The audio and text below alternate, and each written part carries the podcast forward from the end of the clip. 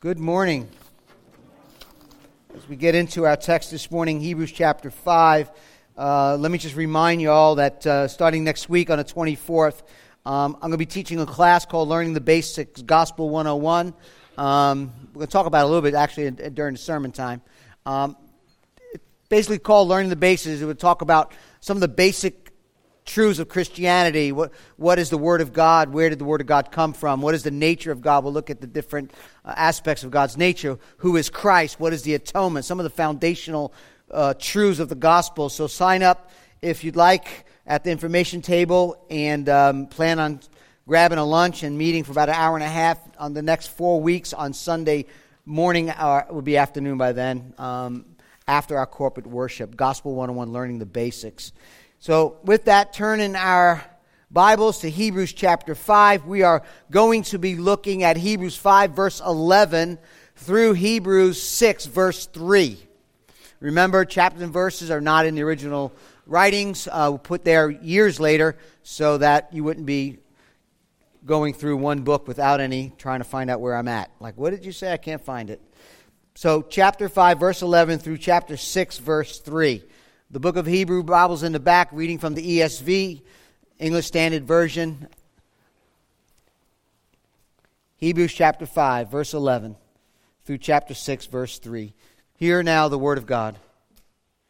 About this we have much to say, and it is hard to explain since you have become dull of hearing. For though by this time you ought to be teachers, you need someone to teach you again the basic principles of the oracles of God. You need milk not solid food. For everyone who lives on milk is unskilled in the word of righteousness, since he is a child. But solid food is for the mature, for those who have their powers of discernment trained by constant practice to distinguish good and evil. Chapter 6, verse 1. Therefore, let us leave the elementary doctrine of Christ and go on to maturity, not laying again a foundation of repentance from dead works and faith toward God and of instruction about washings, the laying on hands, the resurrection of the dead, and eternal judgment. And this we will do if God permits. May God add a blessing to the reading of His holy word this morning. So let me bring everybody up to speed. Again, this letter, this exhortation was written to a Jewish community, a Jewish community of Christ followers that were under severe persecution. And the purpose of this letter, this purpose of this encouragement, was to encourage them not to go back to the rituals, to the ceremonies, to the practices of the Old Testament. Not that any of them were wrong, they were good, they were given to us by God. But now, because of the coming of Christ, they have been fulfilled in Jesus Christ, the eternal Son of God. And therefore, the author has been courageously instructing them to trust in the supremacy, the superiority, and the sufficiency of Jesus Christ the Lord. Again, he opened his letter with seven affirmations describing the nature of God, the nature of Jesus, who is God. Seven Old Testament references substantiate his claims in chapter 1. And then over and over, the supremacy, the superiority, and sufficiency of Christ has been laid out. And, and the author's been saying that he is better, he is greater. That's where we get our title for the sermon series. He is greater, he's better than the angels in chapter 1 and 2. He is greater and better, more superior to Moses, chapter 3. Chapter 4, he's greater and better to Joshua. And by the end of chapter 4, we get into a, a, a new understanding of who Christ is better than, and that is he is superior to the Old Testament high priest, or the priest, and in generally a priest, but also Aaron, who is the first high priest. Jesus is the great high priest. Coupled with this superiority of Christ, he's given us warnings. We've gotten two clear warnings so far. We're going to see one more next week, and there'll be five. There's five altogether in this book. And these warnings are to teach us not that genuine believers can lose their salvation because they've been redeemed and reconciled and, and, and saved by God's grace alone, but that these warnings are given to us for a self reflection. They are to be taken seriously. Again, not because we can lose what we have not gained, what God has given us by grace alone, but they are warnings that God uses to help us persevere in the faith. It's one of the ways He encourages believers to press on, one of the ways He confronts unbelievers to deal with what's going on in their life. Last week, we moved from the warnings into a word of encouragement. Again, that Jesus is the greater and the better high priest. Jesus' high priest was after, we said last week, after the order of Melchizedek. Not the priestly tribe of Levi that's been set out in the Old Testament, but that he is better than Melchizedek under the order of Melchizedek. We'll look at that when we get to chapter 7. And we're told in chapter 4, verse 16, that because Jesus is our better and greater high priest, we can, chapter 4, verse 16, can confidently draw near to the throne of grace, entering the presence of God, to receive mercy and find grace to help in time of need. And if we could summarize this idea of Jesus being the better and the greater, the more superior and sufficient high priest, I think we would say something like this Jesus is the supreme, superior, and all sufficient high priest because he did not enter a man made temple, but entered heaven itself before the presence of God.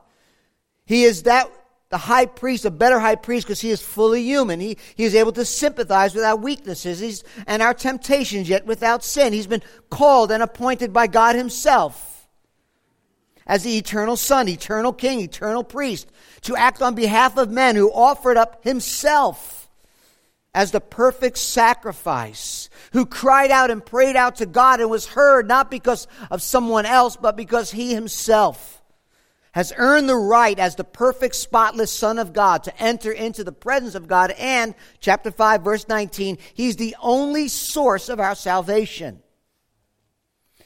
And although we will return to the person and work of Jesus as our high priest as we move to chapter 7, but for now, the author just stops dead in his tracks because he realizes there's a problem. There's a, there's a teaching problem in the church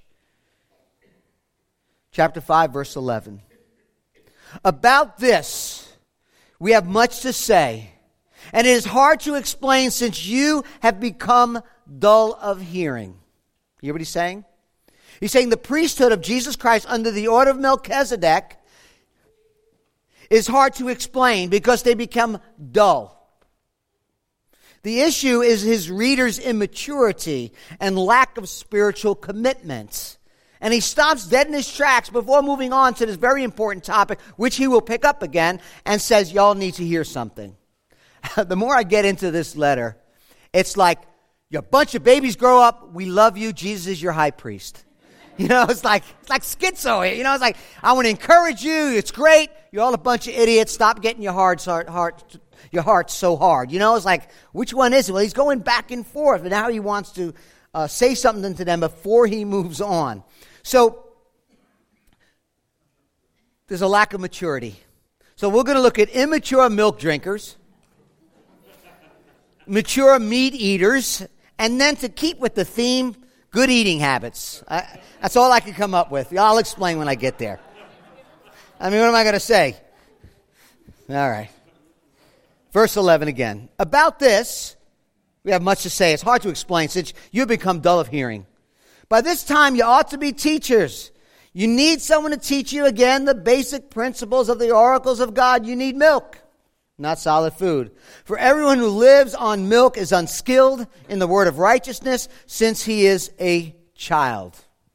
Again, about this, referring to the, the greater high priest, Jesus Christ, over Aaron and other priests of the Old Testament.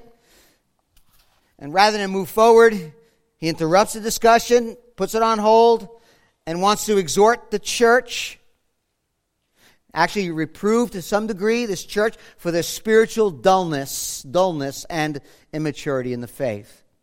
The point he's making is unless unless we deal with this reality, unless we deal with what's going on here in your, the congregation, why go any further?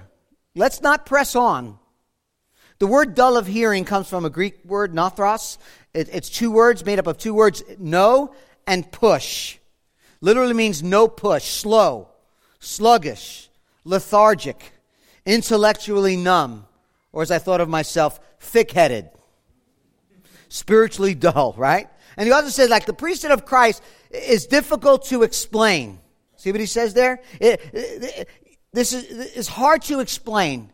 Notice he doesn't say it's hard to understand or, or it's, hard, it's too confusing. It is difficult to explain, he says, because the people have become lazy to understand. They don't have the mature ears and mind and, and hearts for grasping the concept of the Melchizedek priesthood of Jesus Christ. And the problem, unfortunately, is an acquired condition. This inability to deal with spiritual truth is something that was deficient in them. It wasn't that they were intellectually deficient, they were spiritually lazy. If you see in the, in the verse, it says the word have become. If you see in chapter uh, 6, verse, uh, chapter 5, verse 11, you have become dull. That word have become is in the Greek perfect tense, which, which speaks of a process completed in the past having present results. In other words, their inability to apprehend truth was not an inherent natural weakness, but a culpable inability because of the, the hardening of their hearts. And this perfect tense tells us that the process has worked its way out from the past and now it has come to completion. Their neglect had done its work. And that's what he's been saying all along, if you've been tracking with us, about this, this hardening of your heart. He keeps saying, Do not harden your heart. Do not harden your hearts. And the result Uh, this unattentiveness of, of a slug, of becoming unreceptive and bored.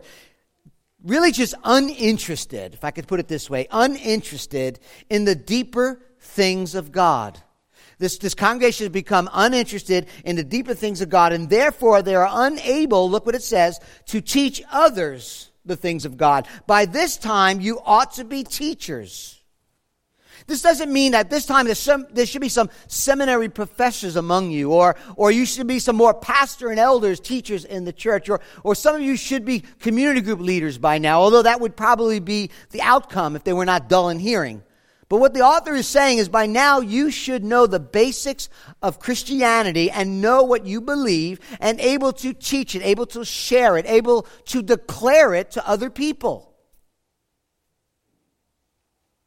I, I guess the, the question we should ask, or you should ask yourself, I need to ask myself, uh, are we teaching others the truth of the basics of the gospel?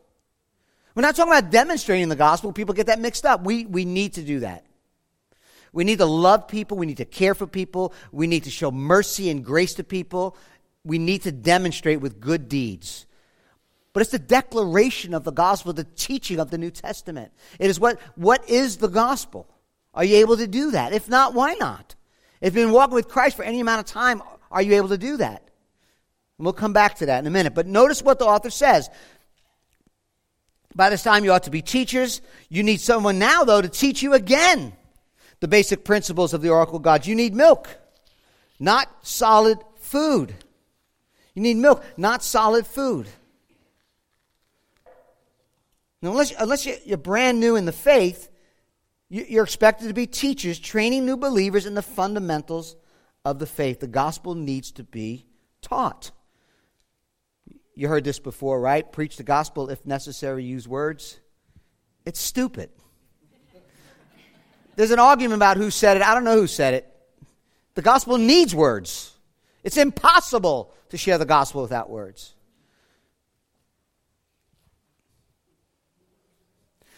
There needs to be maturing disciples who are training up newer, younger experienced, right? Less developed disciples in the church. Notice what, notice what he says. He says, again, you see what he says? To, to, teach you again. In other words, he's saying, look, we covered this already, man. We, we did this already. Why are we going over the basic principles over and over of the oracle of God's, the, the basic principles of God's word, his revelation? Why are we doing this again?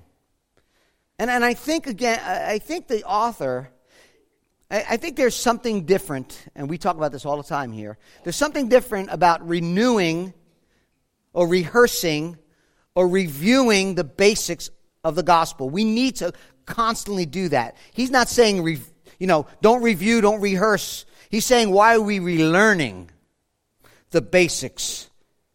Okay? The implication is that the church has forgotten, hasn't really learned yet what they should know by heart, the truths of the basics of Christianity, of being a Christ follower. And this is important on two levels, if I can get practical. So if, if you're here, and don't raise your hand, and, and you're one of the lazy ones who can't move on, you will not be able to move on until you really learn the basics.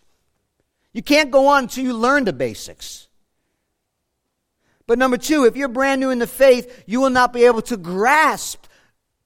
You will never, you'll never be able to grasp the deeper things of God until you do understand the basics. Okay? I remember early on in my, in my walk with Christ, just a couple of years into it, I, I remember the text too. It was in Matthew 28, and this man was preaching on the um, Matthew 28 passage, familiar commission, Great Commission passage. And I remember just watching him preach and listening to him preach and thinking to myself, how did he do that?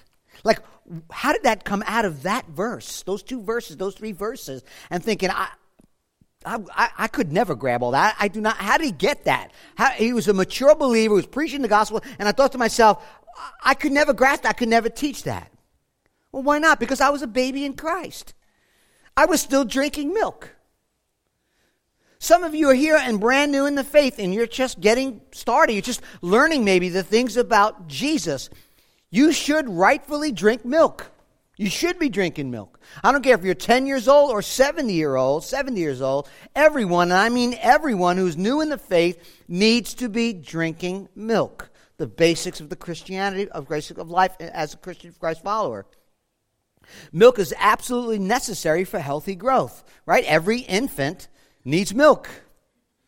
But the author goes on to say that if you go into Delmonico Steakhouse and, there's a, a group of grown men wearing bibs drinking a bottle, something's wrong.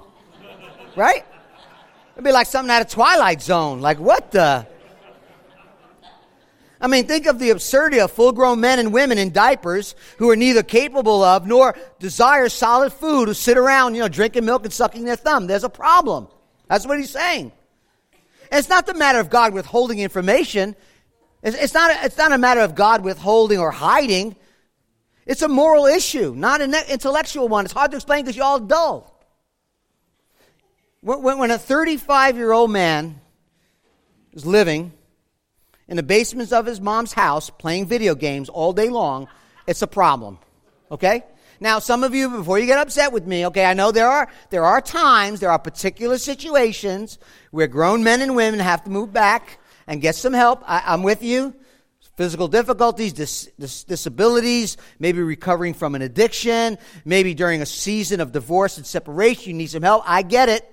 That's not what he's saying here.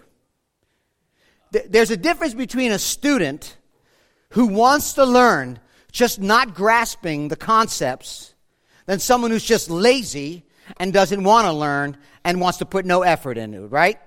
We've all been there. Okay? There's nothing wrong with giving milk to an infant, but to put a steak dinner before a six month old baby is futile, right? Everything is wrong with offering mother's milk when a child, though, is ready to, for steak comes a point. It's time to grow up. That's why this word picture is so powerful. This congregation ought to be eating steak by now, but they're drinking milk. They're living on milk instead. Now, the Apostle Paul does, and, and the more I read Hebrews, I'm convinced Paul did not write this letter. Uh, but anyway, that was free. Um, Paul does use a metaphor like this, though, in 1 Corinthians 3. This is what he says I, brothers, could not address you, Paul writing to Corinth the Corinthian church. I, Paul, could not address you as spiritual people, but as people of the flesh, as infants in Christ. I fed you with milk, not solid food, for you were not ready for it.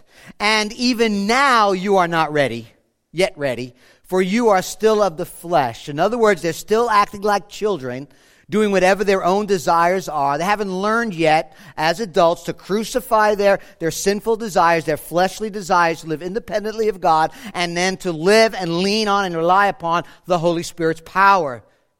They haven't gotten it yet.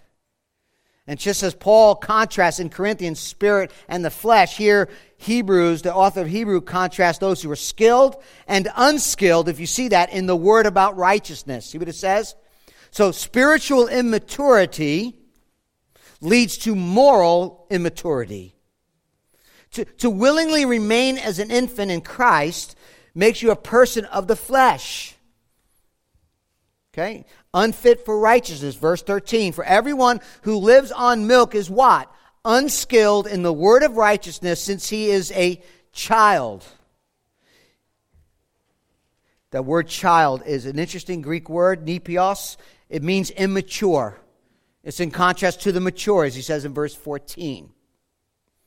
So, family, listen. There's a huge difference between childlike faith and childish faith. Childlike faith, which Jesus commends, is a humble dependency upon God like a child. Coming to Jesus, dependent and humble, and recognizing his authority over you. Childlike faith. Childish faith is drinking from a bottle. When, when you ought to be taking responsibility like an adult. An adult who is skilled in the principles and precepts of the Word of God will distinguish between right and wrong, as we will see in a minute. But you have to know the Word of God. Now, over the past several years, if you've been looking um, at, at, the statistics, Barna puts out statistics. I don't know if you know anything about it, but Barna, a very well known established research uh, group, has put out statistics, statistics about um, one in particular is Bible literacy in 100 cities. In 100 cities in America, in 2016 and 2017, 100 cities, Albany, right here, right here in our good old capital district, one of the lowest cities when it comes to Bible literacy. Okay, out of 100, one being the most knowledgeable and 100 being the least knowledgeable of the Bible. Guess where Albany was? And if you know from the statistic, don't say it. Just if you don't know. Uh, Ricky says, all right. We're 100 out of 100. Okay? We're going to try to change that here at King Chapel. But right now, we are the least Bible minded city in America.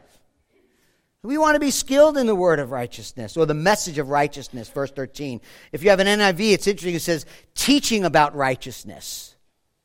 If you have an NIV.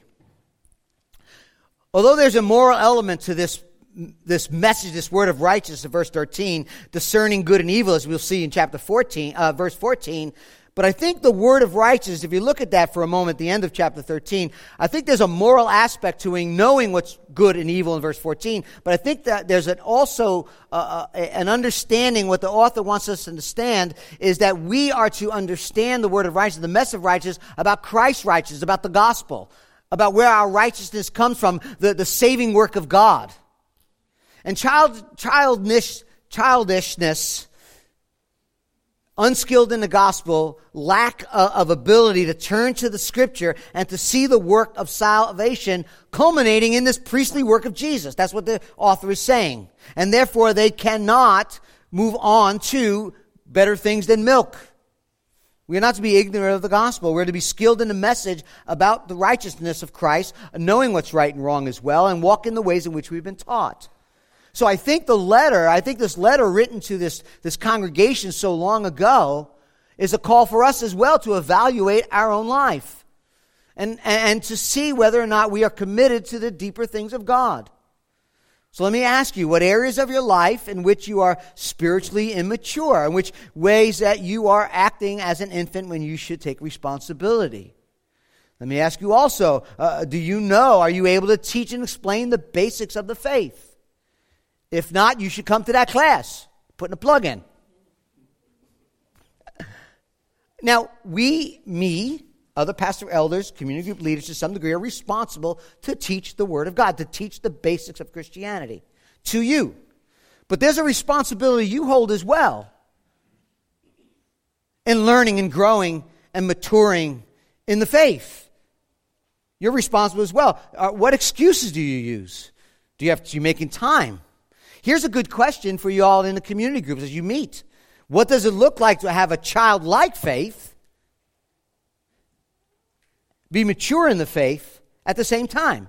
I want to be childlike, but I want to be mature. What does that look like? You could talk about it in your community groups. But we need to move past spiritual milk and move to eating, uh, eating meat. Okay? Mature meat. Look at verse 14. But solid food is for the mature for those who have their powers of discernment trained by constant practice to distinguish good from evil. What does solid food require? hard work of chewing, digestion. And unless we are diligently and faithfully studying the scriptures and learning of the greater and weightier things of God, we can't possibly train ourselves. We can't possibly exercise our spiritual power, our spiritual strength of discernment, because only the mature can do it. That's what he's saying. Only the mature can distinguish from good and evil. The mature take responsibility for their growth. They, develop appetites to, to learn more about the grace of God, to learn more about the knowledge of God, to understand the deeper things of God.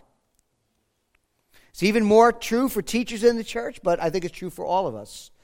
And one of the ways that we can grow in our knowledge, think about this for a minute.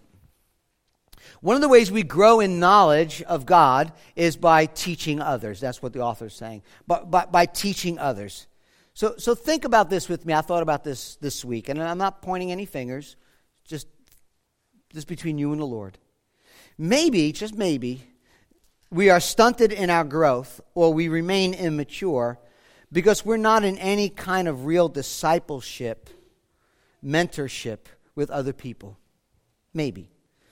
All of us at some level have taught something to something to others, be it sports, things at work, teaching somebody at the job, maybe at school. We all teach things to other people.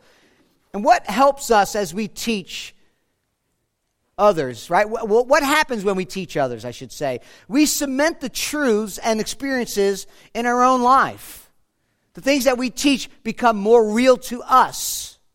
And when we're faced with things, if you're teaching somebody something and you don't have the answer and you have to come back to that person because you've got to meet with them again to teach them wrestling or whatever it is, you go find out. The more, we, the, the more we know, the more we should keep on learning. And we are called to teach those things uh, to the people that God brings into our lives. And we remain sharp and remain, remain growing when we use what we learn. Eh, eh, why does it matter?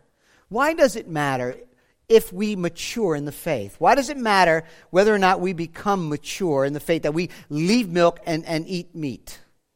One of the reasons is, and we're going to get into this especially next week, immature believers are much easier to be led astray from the basics of Christianity, from the truth.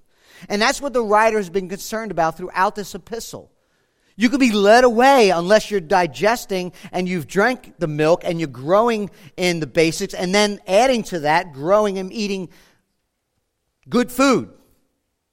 In Ephesians chapter 4, the Apostle Paul expresses a similar concern. He said that the church, that God has blessed the church and given the gifts to the church called pastors and teachers to equip the saints for the work of the ministry, for building up the body until we all attain all, that's everybody, the unity of the faith and of the knowledge of the Son of God to mature manhood, to the measure of the stature of the fullness of Christ. Then he says, so that teachers equipping the saints, growing up, measure of fullness in Christ, so that we may no longer be children. That's that word again.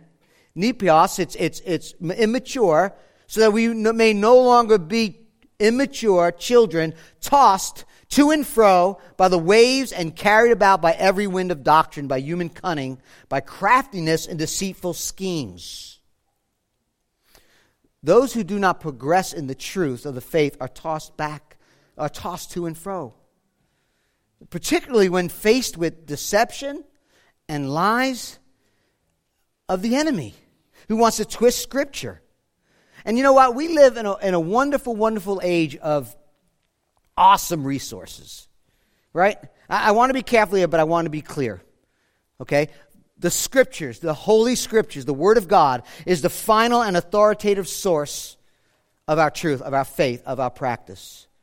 But we have some really great theologians out there. We have great Bible teachers and scholars who wrote wonderful books that explain the truth of God in ways that you and I are unable to do. There was a man who came into this church years ago and started coming a couple times, and I, start, I engaged with him with some conversation, and it seemed he knew the scripture. We started talking about spiritual things, and when I mentioned not only studying the Bible, I mentioned some of the authors that I like to read, he immediately said, Oh, I got my Bible. That's all I need is my Bible. I said, Okay. Meanwhile, he thinks all he thinks he's a, a, mature giant, and I'm thinking, all right. So what you're saying is, I have my Bible. I'm the smartest man that ever walked the planet of the earth. I know everything, so I don't need to read anyone. That's what I was hearing. And I thought, oh boy. Well, he stayed. We became friends. He began to know how important it is to know the scriptures, to read the scriptures, but also to begin to read what others have to say over the centuries. He became a pastor elder in the church. He's left, he moved out of state now, and he's grown tremendously. Are we eating meat? Continuing, continuing to act like infants, we're, we're, we're rendered unable to understand what is genuine what is not genuine, right? Counterfeits of the faith and genuine faith. Sound doctrine and dangerous doctrine. The, the Spirit of God, what the Spirit of God is saying, and what the Spirit of this age is saying. When we learn the basics, we could build on that. We're going to talk about that in a minute. Let me, let me give you one more story. Every once in a while, I love to put on TBN. They got some crazy people on TBN. they got some cool people, I'm okay with that, but they got some crazy people on TBN. And I like, I like to put it on just to watch. My wife thinks I'm crazy. Every time she walks in the room, like, why are you watching? I'm like, this guy's hysterical, you know?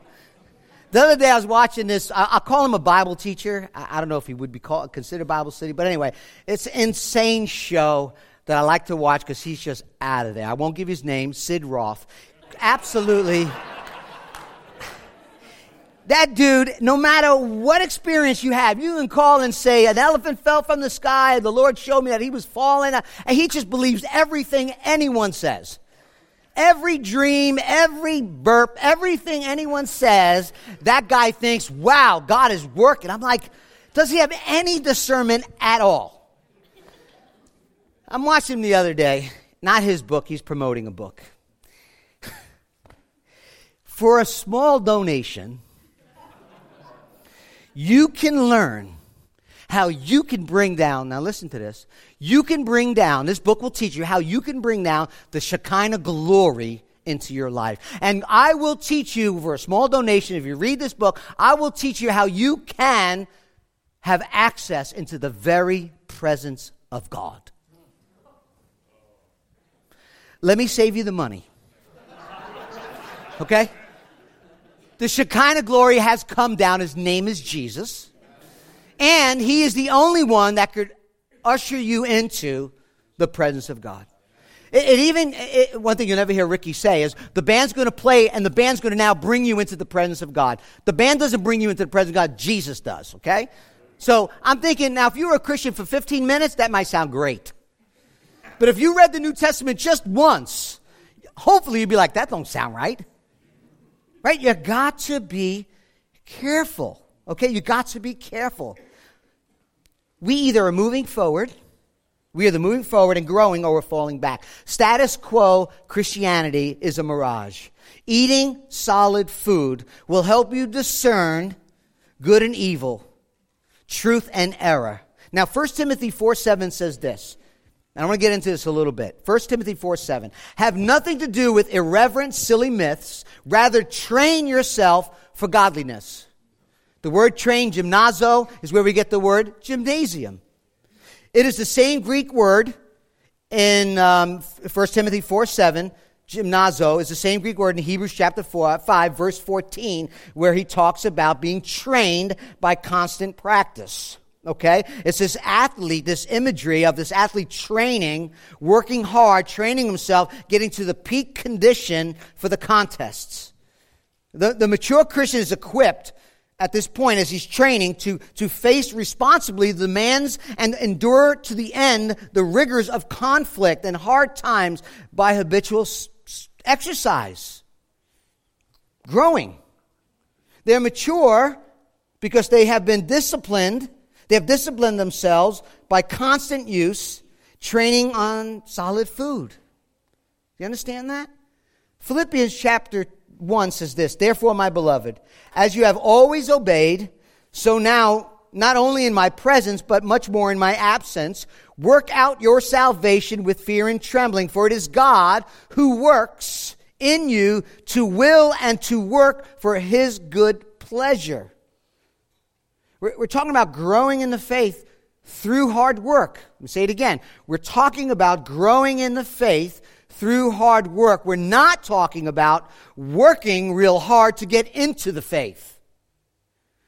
Right? The work has been done. His name is Jesus. So we want to be a church that's heavy on grace and recognize that we are saved by grace alone, through faith alone, in Christ alone, without no work of your own, nothing you can do. But we also want to be balanced in Scripture and talk about the, the disciplines of the faith. Coming into community, reading the word, doing the things that we do. Again, religion says, I obey God, I do everything God has told me to do. Read the Bible, go to church, uh, get in community group, um, uh, uh, gather together with the saints, all the things that God does. If I obey Him in that, then He'll love me and He'll care for me and He'll accept me. That's religion. The gospel is He will love and accept me because of all that Christ has done, His perfect sacrifice. And it's by grace alone, through faith alone, I'm accepted by God because of what Jesus done, and therefore I will obey him and do the church disciplines of reading scripture and going to church, not in order to get God to, to love me, but because he already does. But let's not lose the reality of the gospel presses us and grows us and, and teaches us to, to work out our salvation. That's by grace alone, through faith alone. It, it, it's not, it's not this, this, this, you know, it's not an effort that's, that's not active, it's active. It, it's work to get up and read the scriptures every day. Again, not to get God to love me because He already loves me. We'll get, we're going to end with that. So, what are you doing? Let me ask you a question. Again, don't raise your hand. You guys talk about it in community group. What are you doing? Are you making effort to progress in your walk with God? Are, are you regularly confessing and repenting of sin? Where and what are your priorities? We listen if you want to grow in your job, you're going to put the effort in. If you're going to want to grow in your schooling and academia, you're going to put the effort in. Whatever you do that you want to do better, you're going to put the effort in. All right, this is straightforward. If we're not moving forward, we're moving backwards. Are you praying? Are you making commitments to be in community groups? The, the fertile soil of optimal spiritual growth. Are, are, you, are you in a community group? Are you intentional about growing together? Are you spending time with God and His Word? Are you preparing for community group? We've been giving out those cards, the Facilium Day cards with questions. Are you in the Scripture, reading the Scripture? Again, hear me carefully. It is not so that God will love you, it's because God already loves you. Okay? So that's, that's, I think that's the, that's the encouragement we're hearing this morning, where we should take it seriously. So, a mature Christian, eating meat Christian, is someone who is practically and experientially putting the truth of God's Word into their life, not just for information, but transformation. They're committed to Christ, they're being strengthened in Christ, they're learning the deeper things of God, and they're realizing as they're learning and we're going to talk about this at the class, another plug. If we're learning the things about God, it's not just for intellectual knowledge. When we learn about the sovereignty of God, we learn about creation, sovereignty, purposes, providence, that should deepen our faith and transform our lives. If we understand what sovereignty means, we should rest in what's going on in our lives and have faith in God, grow in our faith in God when difficulties come. You see that see? It's not just intellectual, it's it's spiritual. It's growing in holiness and sanctification, growing in the image of Christ, learning to love Him, learning to, to lean on Him each and every day. And the goal is gradually move from a diet of milk to solid food. And we'll see next week, it'll keep you from falling away into apostasy. We'll talk about that next week. So, finally, good eating habits. Therefore, chapter 6, verse 1. Let us leave the elementary doctrine of Christ and go on to maturity, not laying again a foundation of repentance from dead works and faith and of faith toward God, and of instructions about washings, the laying on hands, the resurrection of the dead, the, and eternal judgment. There are elementary things that we learn. That's what he's saying. There are elementary things that we learn that, that we, when we're new in the faith, he just mentions them. Things that we are not to forget but the elementary things are foundations to build on. Okay, got that? The, what, what he's saying is leave the elementary doctrine, not leave in a sense of forgetting about it, but recognizing that we're not to stay and camp on those elementary principles of truth. We're to build on them, not to abandon them, we are to build on them. All right? And the writer gives us six foundational truths, right? And looks, if you look at the list, there's, there's, uh, there's six things, and they're in pairs of two. I went to public school, so that makes three of them. Three pairs of two equals six. Okay? in order to eat well, we must drink milk and then press on to real food. And look what he says first. The very first thing he talks about, what is taught at the beginning of all of our lives as a Christ follower repentance from dead works and of faith toward God. Jesus comes on the scene, Mark chapter 1. The Bible tells us in chapter 1 of Mark, uh, verse 14, he came on the scene. What was the first thing he said? He's proclaiming the gospel. And he says, The time is fulfilled, the kingdom of God is at hand. Repent and believe the gospel. This elementary doctrine of Christ, this foundational truth, is particularly important because the Jewish people that he's writing to, were being tempted to go back to ritualism as a means of salvation, as a means of hope in the midst of this persecution that was going on.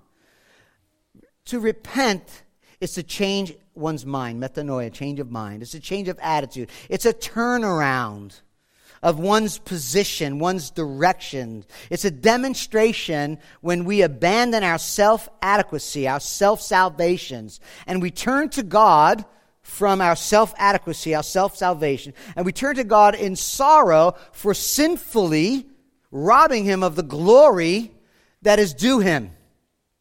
The movement from trusting yourself into union with Christ begins with this awareness of sin, this lawlessness, this rebellion against God, a, rebellion against God, and a sincere conviction that my sin is in violation and in rebellion of, of our Creator, and then genuinely turning from that, which here in our text says, genuine repentance turning from what? Your works that lead to death. Sinful deeds, motives, attitudes that stand under God's condemnation. You turn from that to trusting in the work of Christ for forgiveness and salvation. It's interesting, the Apostle Paul writes this to the church of, of Thessalonica. And he says, You know what? I, I was at Macedonia and, and I was listening to the report there of Macedonia, in Macedonia, and what they were saying about you, Thessalonica. And, and I want to encourage you what they've been saying about you. What Macedonians were saying about the church in Thessalonica. And this is what he said to them. For they themselves report concerning us the kind of reception we had among you and how you, church, turned to God from idols to serve the living and true God. See, there's a turning to and a turning from. Okay? You've got to turn from walking as your own Savior and you're sinning against God, rebelling against God, and as a turning to Christ as my Savior, now wanting to want to follow and, and, and Him be King of my life. That's what repentance means. True biblical repentance must have the element of not only turning, but trusting in Christ. You could say, I should stop doing this, and even stop doing it. But if it's not a turning in faith to God, it's not true biblical uh, true biblical repentance. Philip Hughes in his commentary writes this. I thought it was good. He said, "Alienation from God, due to our sin, who is the source of all life, whether through the idol worship and immorality of heathendom, Gentiles, non-Jews, or through the self-centered religiosity and works righteousness of Judaism." can result only in death. So, whether you're living in rebellion and don't want to hear anything what God has to say, or you're trying to work your way into salvation, all those works are dead. Get you nowhere. And he's concerned that these people who are turning to Judaism, turning to rituals, or whatever you may be turning to, the emphasis on these works, either it's rebellion or even even obedience, if it's for the purpose of being right before God, it's dead. Jesus Christ, the great and better high priest, establishes our righteousness through his perfect life, through his atoning death. So, question for you If you've been, if you if you're brand new or you're new in the faith, and uh, this is not for you, but if you've been a Christian for quite some time, can you explain, just at least in some detail, what it means to be justified? That's a very important biblical word. I'm not going to put you on the spot, as I put my one of my best friends on the spot this week. He was over the house doing some painting, and he's been a Christian since I, uh, right, right, right after me a couple of years, 30 years, maybe 20 years. Hey, Daryl, he's not listening now, I hope. Explain to me, what does justification mean? He was pretty good. I'll give him that. Do you know? Do you know that justification, what justification means? That, that Jesus lived the perfect life, his, his righteousness has been given to us, imputed, counted toward us, because we're not righteous, he is, and that by his atoning work on the cross, we have been forgiven of our sins. We've talked about this in Galatians. Justification, one coin, two sides, forgiven, righteous. Not our righteousness, Christ's righteousness, and forgiven not by our works, but by Christ's work. That's what it means to be justified. Very important. A Puritan by the name of Thomas Watson said this Justification is the very hinge and pillar of Christianity. An error about justification is dangerous.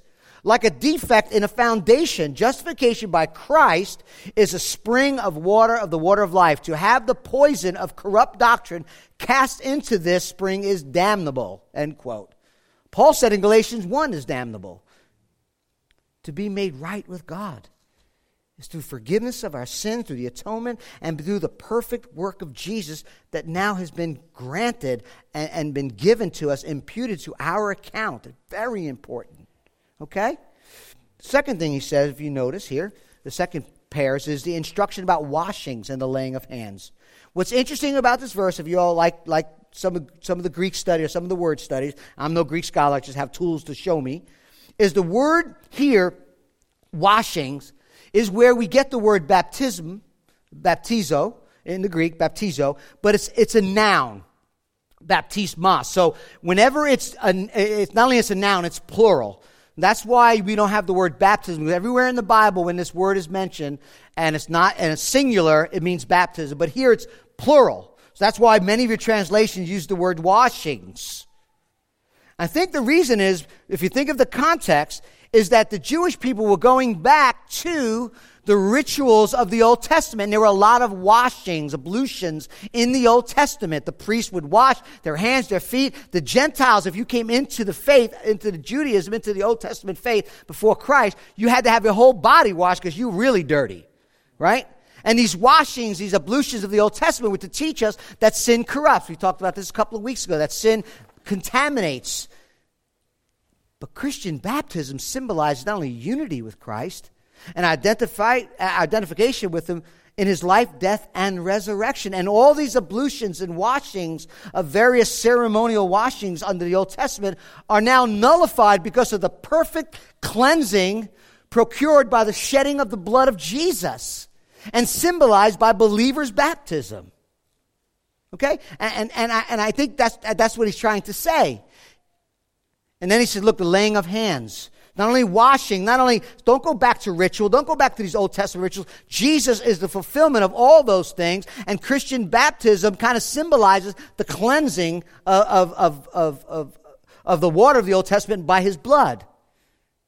And he talks about it's hard to know what he means by laying on hands. In the Old Testament, people would lay their hands on like a, a sacrifice that, and, and symbolic of, of putting your guilt upon that sacrifice, or someone's devoted to service. They would even lay hands on criminals in the Old Testament. In the New Testament, we see people laying on hands for healing, for commissioning, receiving the Holy Spirit in the beginning of Acts, receiving spiritual gifts. All, these all have to do with, with laying on hands. So we're not quite sure.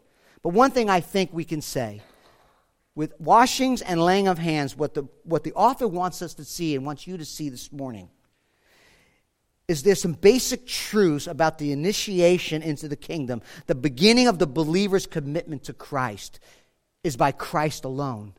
As Al Mohler said, whatever the case the guys are talking about with laying of hands, these Christians were getting caught up in matters regarding the laying on of hands and not the righteousness secured for them in Christ alone. End quote. That's the point. Learn the basics. Third thing he says, and the final thing of the, of the pairs of twos, is the resurrection of the dead and eternal judgment. Now, family, you may have never heard this before, but let me tell you. In the Old Testament, there's not a whole lot of teaching about the resurrection of the dead. There's not a lot. A lot of it is in the New Testament. In fact, it's very serious in the New Testament. 1 Corinthians 15 gives this whole chapter, a long chapter, on the resurrection from the dead. And we see the fulfillment of the resurrection of the dead in the New Testament through the person and work of Jesus Christ, who said, What? I am the resurrection and the life. He who believes in me will live even though he dies. John 11. So, what you have in the Bible is what's called, and this is free, progressive revelation. In other words, God did not drop the Bible out of the sky and we said, oh, we got it in one day, in one moment. Right? That, that's not what happened.